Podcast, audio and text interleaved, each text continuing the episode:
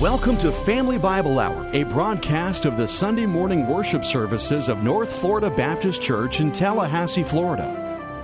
And uh, again, I want to thank all of you for uh, being here uh, today. And uh, let's celebrate uh, what is going to be a, a very passionate week uh, for all of us as uh, the Lord entered into His week of passion. Will you take your Bibles and turn to Luke chapter twenty-two? We will deviate for this Sunday from the Sermon on the Mount series as I bring to you a message titled, Hosanna, from Luke chapter nineteen, verses twenty-eight through forty-four. Of course, today is Palm Sunday. Palm Sunday marks the triumphant entry of Jesus into Jerusalem in Matthew, Mark, and John, not in the book of Luke, which is our text, but in Matthew, Mark, and John, the crowds are quoted as saying, Hosanna. And they cried out, Hosanna. And that is the reason that we have titled the message today, Hosanna. Literally interpreted, the word Hosanna means save us. We know that Jesus came to seek and to save the lost, but is that what they were really asking for? Were they really saying, we are lost in our sins? Save us. Or was there some other salvation that they were seeking? Probably what they were wanting, in fact, most definitely what they were wanting, was to be saved from the rule of the Romans. They had been ruled over by the Romans, uh, just another in a line of people who had ruled over Israel. They had been ruled over by the Egyptians. They had been ruled over by the Philistines. They had been ruled over by the Babylonians. And now they were being ruled over by the Romans, and they wanted to be saved. They were looking for a deliverer. They weren't looking for a redeemer. They were looking for a deliverer. And it's with this understanding that we come to our text in the book of Luke today, understanding that they were looking to be delivered from the oppression of Rome, as they had been from Babylonia, as they had been from uh, the Philistines, as they had been Uh, from the Egyptians. Luke chapter nineteen and verse twenty-eight. And when he had said these things, he went on ahead, going up to Jerusalem. And when he drew near to Bethpage in Bethany, at the mount that is called Olivet, he sent two of his disciples, saying, Go into the village in front of you, where on entering you will find a colt tied, on which no one has ever yet sat. Untie it and bring it here. If anyone asks you, why are you untying it? You shall say this, the Lord has need of it. So those who were sent went away and found it just as he had told them. And as they were untying the colt, its owner said to them, Why are you untying the colt? And they said, The Lord has need of it. And they brought it to Jesus, and throwing their cloaks on the colt, they set Jesus on it. And so begins what we call Palm Sunday. One of my favorite uh, uh, theologians and favorite commentaries is written by a man whose name is Warren Wiersbe. One of the great privileges of my life was to get to know Warren Wiersbe. Warren Wiersbe is still living. He is very advanced in age now. But I had the privilege of knowing Warren Wiersbe and actually speaking with Doctor Wiersbe in a meeting for a week uh, up in Philadelphia, Pennsylvania, or just outside of Philadelphia, Pennsylvania, many years ago. A brilliant man in how that he can take the truths of the Bible and boil them down to great simplicity. And according to Wiersbe, the traditional calendar of the events of the Lord's last week looks something like this. On Sunday, there is the triumphal entry into Jerusalem. On Monday, there is the cleansing of the temple. On Tuesday, there are controversies with Jewish leaders. On Wednesday, there's a day of rest for Jesus. On Thursday, he has his Last Supper. We'll say something about that later. On Friday, there is the trial and crucifixion. On Saturday, Jesus rests in the tomb. And let me just pull over and park and say this. His body laid in the tomb, but Jesus had gone to deliver a proclamation that he began on the cross of Calvary when he said, It is finished. And uh, he went and delivered that proclamation to the wicked one that the plan of salvation was finished and that his days were numbered, and he would have no opportunity any longer to uh, rob uh, salvation from mankind other as a whole, but he would try to do so, of course, one at a time. And then on Sunday, Jesus was raised from the dead. Now, these are not found in your notes, but if you would like to have that progression, just email me, Randy Ray, at N F L church dot com, and I will send you this. I'll just copy and paste it and send it to you. I want you to keep in mind that the Jewish day went from sundown to sundown, so that Thursday evening would actually be the Friday, the day of the Passover. And, and that has some bearing on that chronology that I just shared with you. For instance, uh, tonight at sundown uh, would be considered Uh, Monday morning uh, in the, the Jewish tradition or the Jewish calendar. So we're going to see a few things in this text today, and hopefully they will uh, set the stage for you for this week of Passion for Jesus Christ. In the first part of our text, we see something very simple. It's just simple obedience. That's the very first part of the story today, is that there was some simple obedience. Many of you have heard of a religious sect called the Shakers. The Shakers began as a sect from the Quakers, and their style of worship was very animated, so that they began to be called Shakers. Now today, Shakers are not necessarily a very strong uh, religious group. They are known for certain things, however. They're known for their style of dress. They are known for their, their style of furniture, for their style of houses. There was a time when Shaker houses was very, uh, very popular, and so they're known for their style of houses. They're known for their style of music. One of the most famous Shakers, uh, Shaker songs is called "The Gift to Be Simple." I won't sing it to you today, but it's a, a wonderful song. It says, "'Tis the gift to be simple, 'tis the gift to be free, 'tis the gift to come down where we ought to be. And when we find ourselves in the place just right, 'twill be in the valley of love and delight." One of the best understandings of Christianity is that, that it is far more simple than people give it credit for. A big misunderstanding of Christianity is that it is too complicated to live, and that the Bible is too complicated to understand. The Bible is difficult to understand because we make it difficult to understand. I want to say what I've said so many times before, and I heard said to me, which trained me in this, and that is that the Bible was not written for theologians. The Bible was not written for P H Ds. The Bible was not written for only the smartest of people. The Bible was written for common man. Certainly it's the Word of God. But just as the plan of salvation was made simple, and Jesus took all of the, the universe and embodied in himself all the sins of mankind, and died on, as complicated as that is, and died on the cross for our sins. All we must do is simply believe it. Repent and repentance and faith brings to us the power of salvation, the power of redemption. And so I believe with all of my heart that God intended for us in our simplicity to understand. Now it does require that we pay attention if we're going to understand the Bible, and we try to comprehend the meaning of it. But the whole of Jesus' mission should tell us that the simplest of us can understand the message of Scripture. Here's what First Corinthians chapter one and verse twenty-seven says, "But God chose what is foolish in the world to shame the wise. God chose what is weak in the world to shame the strong." I've heard some powerful messages brought by people who were not very strong intellectually. I've heard some great wisdom come from people who did not have a great deal of of uh, blessings or benefits seemingly uh, in this world, because God will use the simplest of us. Jesus' mission was to make the message uh, available to all of us, including the simplest. And our text is a very good example of that. The beginning of the final week of Jesus will be spent on earth, and here's how it starts. It starts with a simple mission. Jesus is now in range of the setting of his crucifixion, that is, where he is now, literally, physically, at this time of the week, at this place where he is. Literally, he is in proximity to where he uh, will uh, be crucified.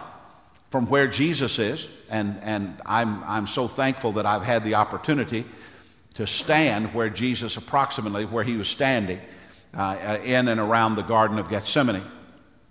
And where Jesus is, he can see the walls of the city of Jerusalem. He can see to the left end of the city of Jerusalem that which is referred to as the pinnacle. This is the place where Satan uh, tempted him to throw himself down and, and prove that he was God. He can see the uh, gates of the city, the eastern gate.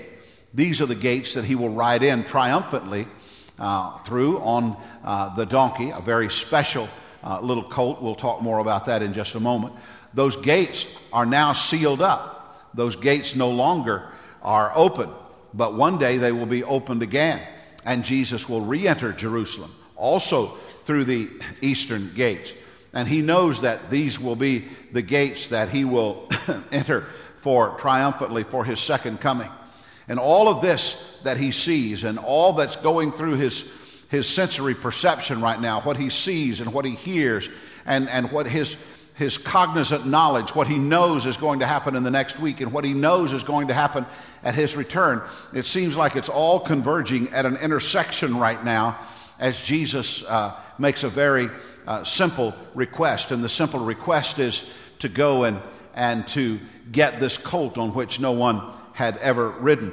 And he also knows that in making this request, it is a fulfillment of prophecy. And while this is not a message on prophecy, anytime you see a fulfillment of prophecy in Scripture, it's a good time to re- be reminded that all prophecy is literal prophecy and is fulfilled literally. The prophecy of the Old Testament is literally fulfilled in the prophecy of the New Testament. And the prophecy of the New Testament will be literally fulfilled at the rapture and at the coming of Christ and at eternity to come. We sometimes have a tendency to say, well, uh, you know, this is just allegorical. This is just kind of an illustration. I want you to know something, that prophecy old was fulfilled literally, and prophecy in the Bible will be fulfilled literally. Let me show you how this is a fulfillment of prophecy from Zechariah chapter nine and verse nine. Rejoice greatly, O daughter of Zion, that would be Israel. Shout aloud, O daughter of Jerusalem. Behold, your king is coming to your righteous Uh, to you, righteous and having salvation is he, humble and mounted on a donkey, on a colt, the foal of a donkey. That is a literal prophecy that was fulfilled literally on this Palm Sunday. And could I tell you this, that when the Bible says that Jesus is coming in the clouds, he is coming in the clouds. It is a literal. When you see that it was fulfilled literally once, you can know that that's the kind of God that we serve. So knowing this, that is the prophecy, he sends two of his disciples into the city to find what he knew would be waiting for him there. And it was a simple mission, but it was one that was vital to the prophecy of God. On this simple mission, these two disciples were to offer simple words. Nothing complicated here. Nothing hard to deal with. Here's all they needed to say when they found the colt. The Lord has need of it. That's all they had to say. Now, there was a broader message behind the words of Jesus, but Matthew, and Matthew's gospel records something about it, but as he was to enter in, it was a on a colt. The donkey was accompanied, also accompanied the disciples, but it was on a colt, and uh And we'll we'll see from other uh, passages, or we know from other passages, that a donkey uh, accompanied it. And that donkey, uh, or that colt, brought, brought Jesus in. Now I want you to see something kind of interesting. Verse thirty-two says that it was a colt on which no one had ever sat. The donkey that he would ride into Jerusalem on is a colt on which no one had ever sat. Now what is the significance of that? Well, I don't know how much significance other than to show a pattern. Think of the progression. Jesus was born of a virgin. No man had ever known Mary, and Jesus was born of a virgin. Jesus would live a sinless life. No one had ever lived a sinless life. When Jesus was crucified, He was laid in a new tomb. He was laid in a tomb that had been prepared for someone else, and it had not yet been used. And so Jesus was placed in a new tomb. And this same Jesus, who would be placed in a new tomb, who would live a sinless life and was born of a virgin, when he would enter triumphantly into Jerusalem, would ride on a donkey on which no one had ever sat. He just did things perfectly and purely that way. And the only taint of sin or taint of following mankind on Jesus was when he willingly gave himself on the cross of Calvary. So you see that we start out this day by some simple obedience. There was a simple mission, there were simple words, and it, from all of it began a simple uh, beginning. And so it was that on his last Sunday as mortal man, Jesus sat on a donkey covered with the outer garments of those around him. And as the colt moved toward the city, the crowds gathered, and they threw their coats on the ground in front of the colt, and the ride marked the arrival of royalty. And so the simple day begins. Now, this day was marked by spontaneous rejoicing. What began as a simple ride into Jerusalem became a celebration. It became a parade. It became a hero's welcome. Look again at Luke chapter nineteen, now picking up in verse thirty-six. And as he rode along, they spread their cloaks on the road. And as he was drawing near, already on the way down the Mount of Olives, the whole multitude of his disciples began to rejoice and praise God with a loud voice for all the mighty works that they had seen, saying, "Blessed is the King who comes in the name of the Lord, peace in heaven and glory in the highest." And some of the Pharisees in the crowd said to him, "Teacher, rebuke your disciples." And he answered, "I tell you, if these were silent, the very stones would cry out." And so here we have a spontaneous demonstration on this day, a big deal, a, a great celebration. This was a ticker tape parade, if you will. And let's just start out by talking about the crowd, how big the crowd was and, and who made up the crowd. First of all, it was massive and it was chaotic. There was just a tremendous sense of, of chaos and, and pressing and pushing. And true to form, they turned out and they showed out. It was very, very emotional. This was a huge thing. For the first and only time, you should get this, for the first and only time in his earthly ministry, Jesus allowed a demonstration pay or bringing attention to who he was. He had never allowed it before. But now Jesus is going to permit a public demonstration worthy of who he was and what he came to do. Earlier, when Jesus would do something big and there would be huge crowds, the Bible said that oftentimes he slipped away. He didn't want anybody else to see him. He didn't want to draw attention to himself because the demonstrations would become too large. And sometimes he would say something like this, "My time is not yet." And he knew that there was more work for him to do on this earth. And so he didn't allow himself to be swept away uh, in these other times, or to be, excuse me, swept up into demonstration and celebration. But this time is completely different. He allows for it. It almost seems like he provides for it. He welcomes it. He embraces it. Indeed, his hour has come. And Jesus is now ready. He's ready to embrace this final week. And Jesus knew that this same crowd who cheered him, uh, who, who screamed out, "Hosanna," the exact same crowd would, would, within a matter of days, be yelling, "Crucify him! Crucify him!" When you come to the Passion Play uh, next weekend, here's what you'll discover. You'll discover this great celebration as Jesus comes down the aisle on Palm Sunday. And uh, people are waving palms and they're screaming out, "Hosanna, Hosanna." And then, as strange as it may seem and almost turning on a dime, all of these same people begin to yell. And they begin to call out, "Crucify him! Crucify him!" The exact same group. It's an amazing thing. So Jesus knew that these crowds would turn on him.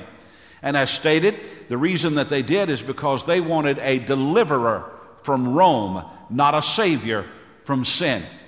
That's what a lot of people want. A lot of people are looking for religion to deliver them from their circumstances. They're not looking for a savior to save them from their sins.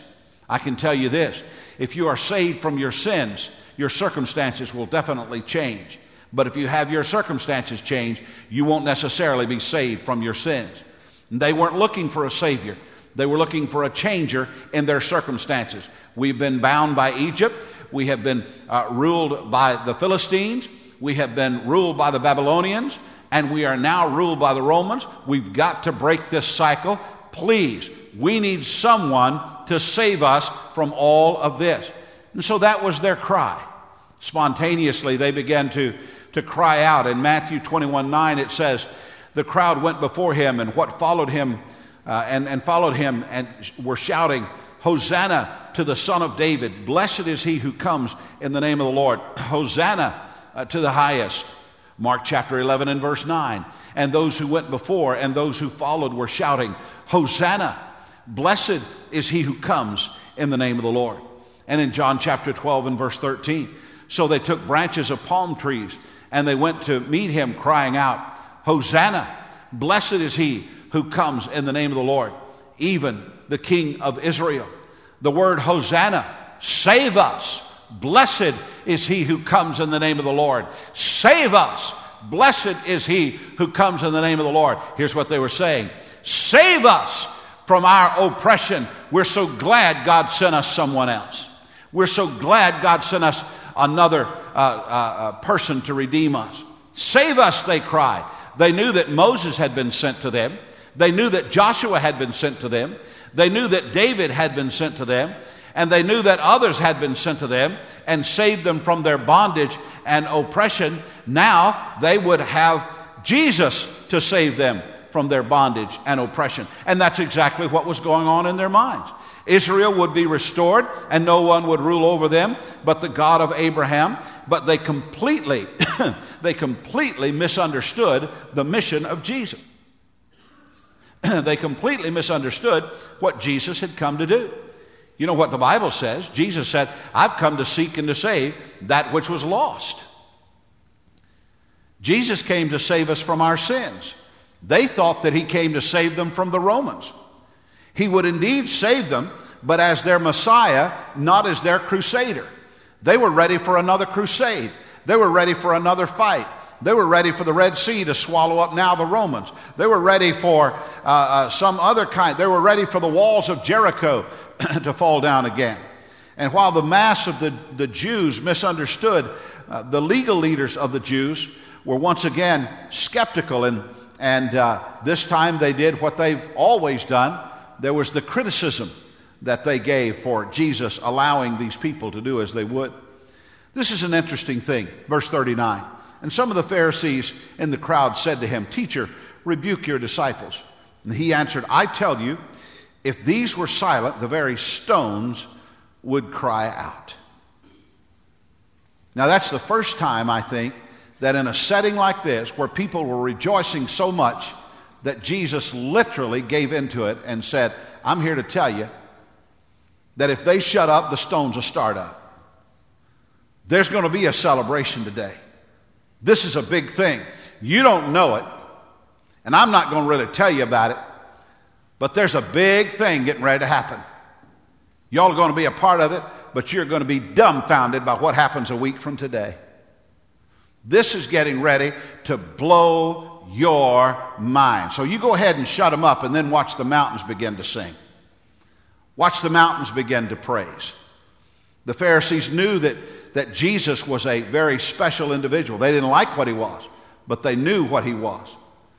They knew that the praise began uh, being offered to Jesus was praise reserved for the Messiah, and that the people were near to making him their Messiah. Psalm one eighteen, twenty-six said, blessed is he who comes in the name of the Lord. We bless you from the house of the Lord. That's what they were crying out. Save us. You've got to be the one who's coming in the name of the Lord, but to be our deliverer, not to be our redeemer. They wanted this to stop. That is, the Pharisees. They wanted this to stop, and Jesus said, no, it can't stop, because the rocks will cry out and praise me. Jesus knew that they would not make him Messiah. He knew that this was a step along the way to the Father's plan for the redemption of sin. He didn't get his hopes up. Jesus didn't get his hopes up and say, oh man, this is exciting. I believe this is going to turn around. I might have been wrong about this. No, he didn't think that at all. He knew the steps that he was going through. And from the fall of man in the Garden of Eden, uh, the times of Jesus had been pointing to this very day and to the cross ahead and to the resurrection and the time of the Gentiles. But for now, it was time for him to be celebrated, and he would be celebrated. I'll tell you this, uh, we, we probably uh, do a very poor job in our everyday lives, in the world in which we live. We probably do a very poor job celebrating Jesus. We celebrate a lot of other things. We celebrate national championships. We celebrate uh, great political victories. We celebrate uh, startup companies. We celebrate when a new restaurant starts. We celebrate a style of worship. We celebrate this. We celebrate that. But I'm afraid that we're no longer celebrating Jesus. And, and in some ways, even though I know that they were uh, wrong in their hearts and they had a wrong intention in their mind, and even though I know that all of this is going to turn out wrong for them, I'm kind of happy and excited to see Jesus celebrated on this day. He's celebrated. What do we see on this day that in this message we call Hosanna? Well, first there was simple obedience. And there was spontaneous rejoicing. And then let me give you a, a third one. Sincere disappointments. In the next few verses, Jesus will express disappointment. He'll even express heartbreak, which is a very human thing to do. Was it because of the cross ahead? I know that becoming sin for us was the most despicable thing in the timeline of his life, but there was something else that was breaking his heart. There was something else that was weighing him down. In Luke nineteen and verse forty-one, and when he drew near and saw the city, he wept over it, saying, would that you, even you, had known on this day the things that make for peace, but now they are hidden from your eyes. For the days will come upon you when your enemies will set up a barricade around you and, and surround you and hem you in on every side and tear you down to the ground, and you and your children with, within you, and they will give, they will not leave one stone upon another in you, because you did not know of the time of your visitation. Here's what passages like this do. They show us the full extent of Jesus' humanity. Here's something that sometimes I guess we forget. I think a lot of times we forget it. That Jesus is the God-man. I was preparing this past week the, the sunrise service message and emphasizing the humanity of Christ and the deity of Christ. I think that's one of the most...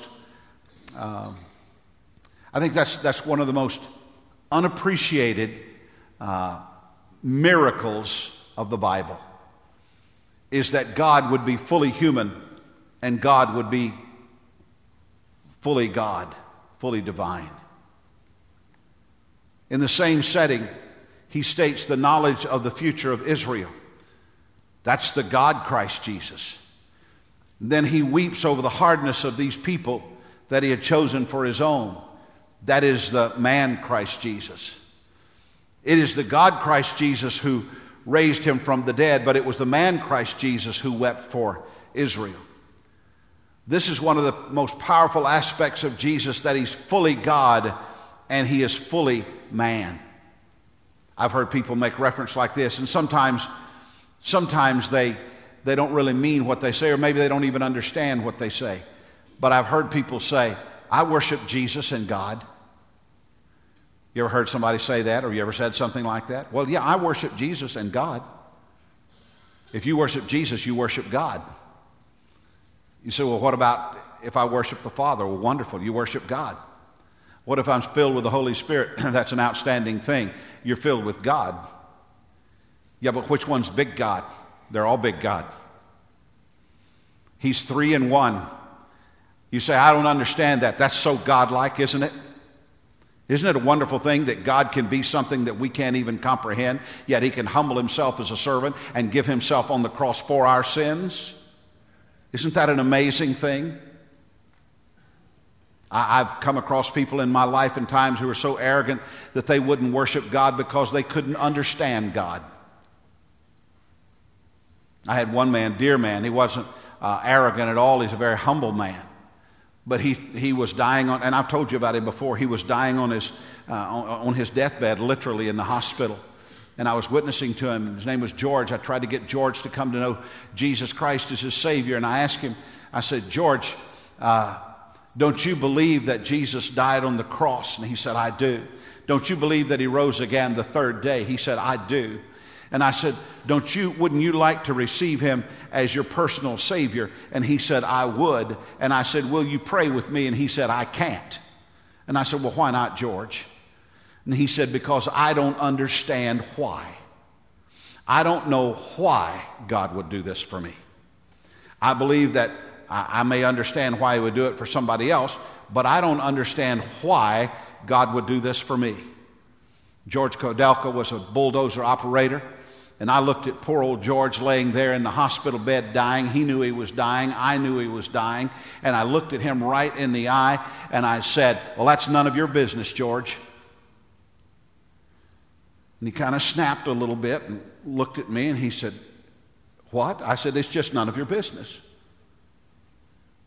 You, you, you try to take apart everything and understand it before you, you, you get those new bulldozers and you literally tear them down, and those traxcavators, and you tear them down and you put them back together so you'll know how to put them back to, tear them down and put them back together when you're cleaning them, right? And he said, that's right. And I said, look, there's something that you're going to need to accept without tearing it down and putting it back together. And he said, what's that? I said, the grace of God.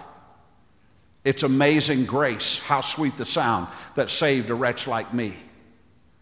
It's amazing, George. You'll never fully comprehend it, but I'll tell you this, it's fully paid for, and it is absolutely available to you. And so with that, George received Jesus Christ as his Savior. The complexity of God is that, I can't even state the complexity of God. He's too complex to state. But one of the complexities I can say to you is that God the Father, God the Son, and God the Holy Spirit are all God. They're equal God. They're one God. They're not three gods. They're three in one.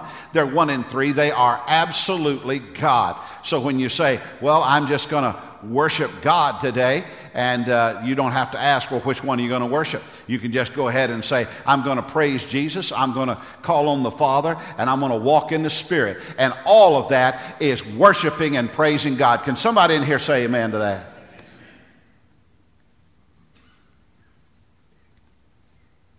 In his sincere disappointment, Jesus wept. The man Jesus wept. He wept over opportunity that was lost.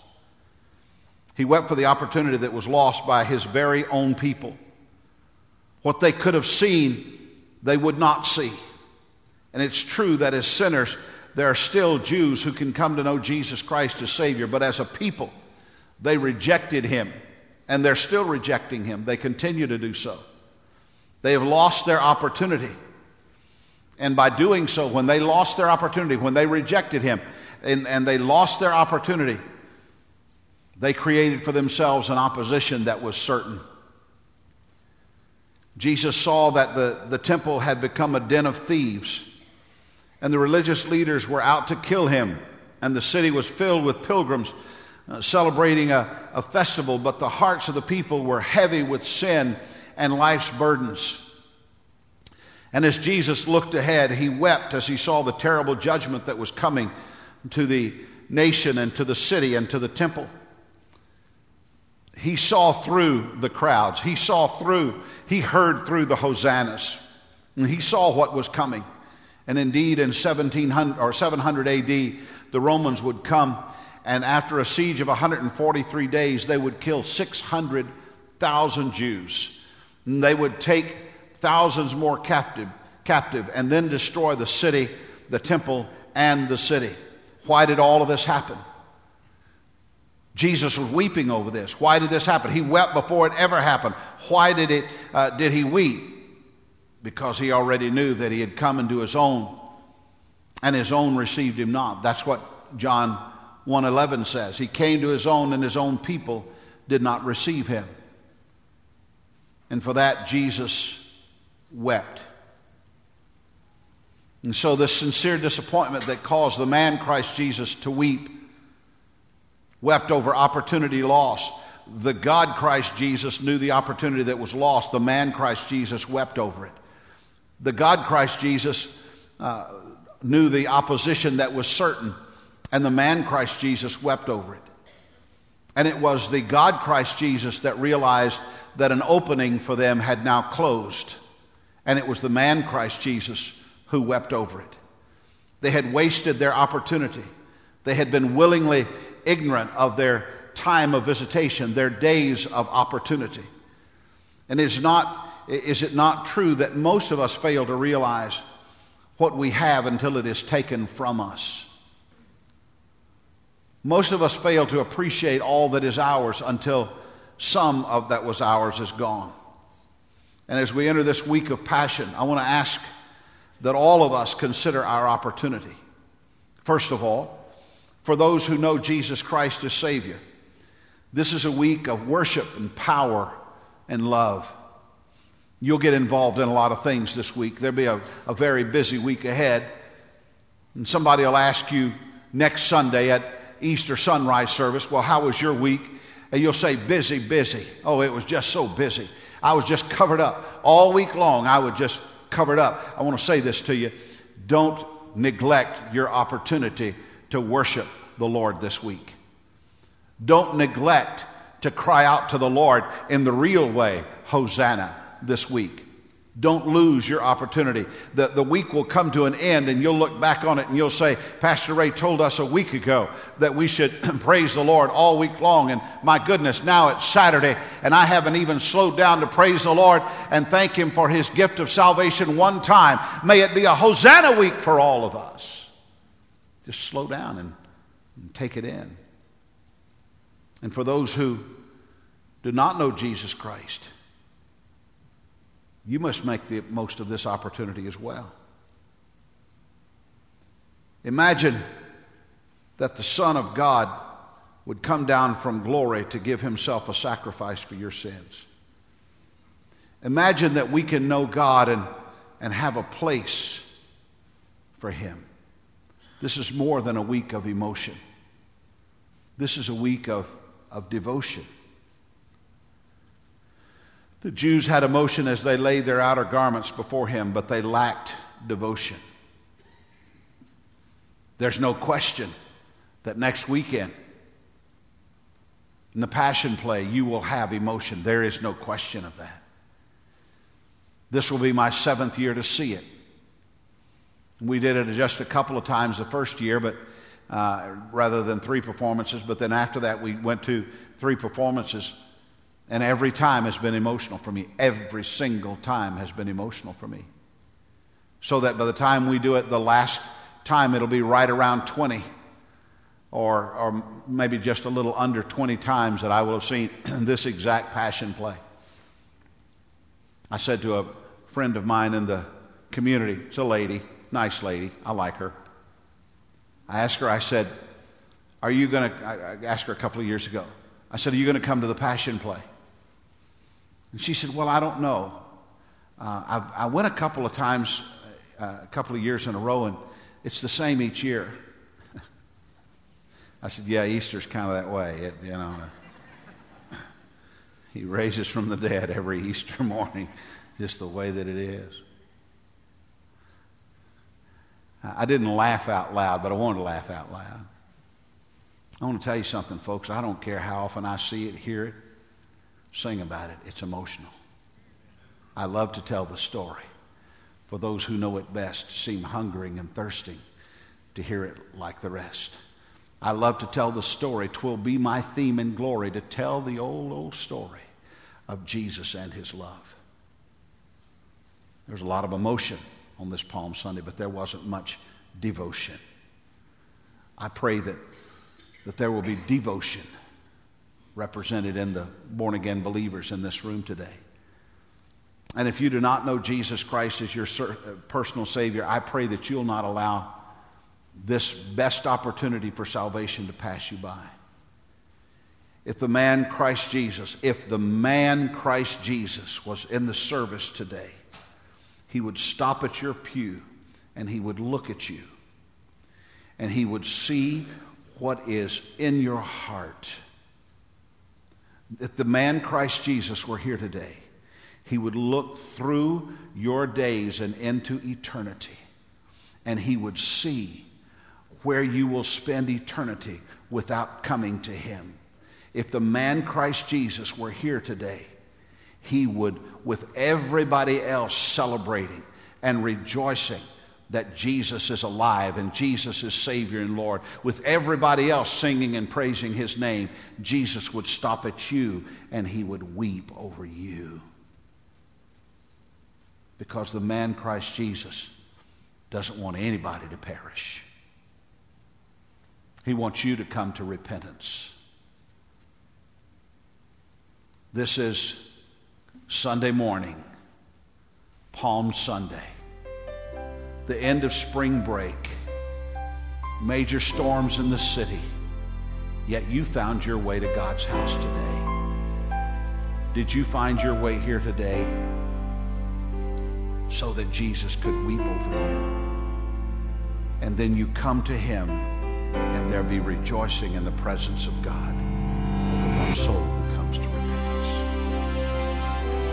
You've been listening to the Family Bible Hour, a broadcast ministry of North Florida Baptist Church in Tallahassee, Florida, with your speaker, Doctor Randy Ray. Visit us online at N F L church dot com. Doctor Ray invites you to join him next week for the Family Bible Hour.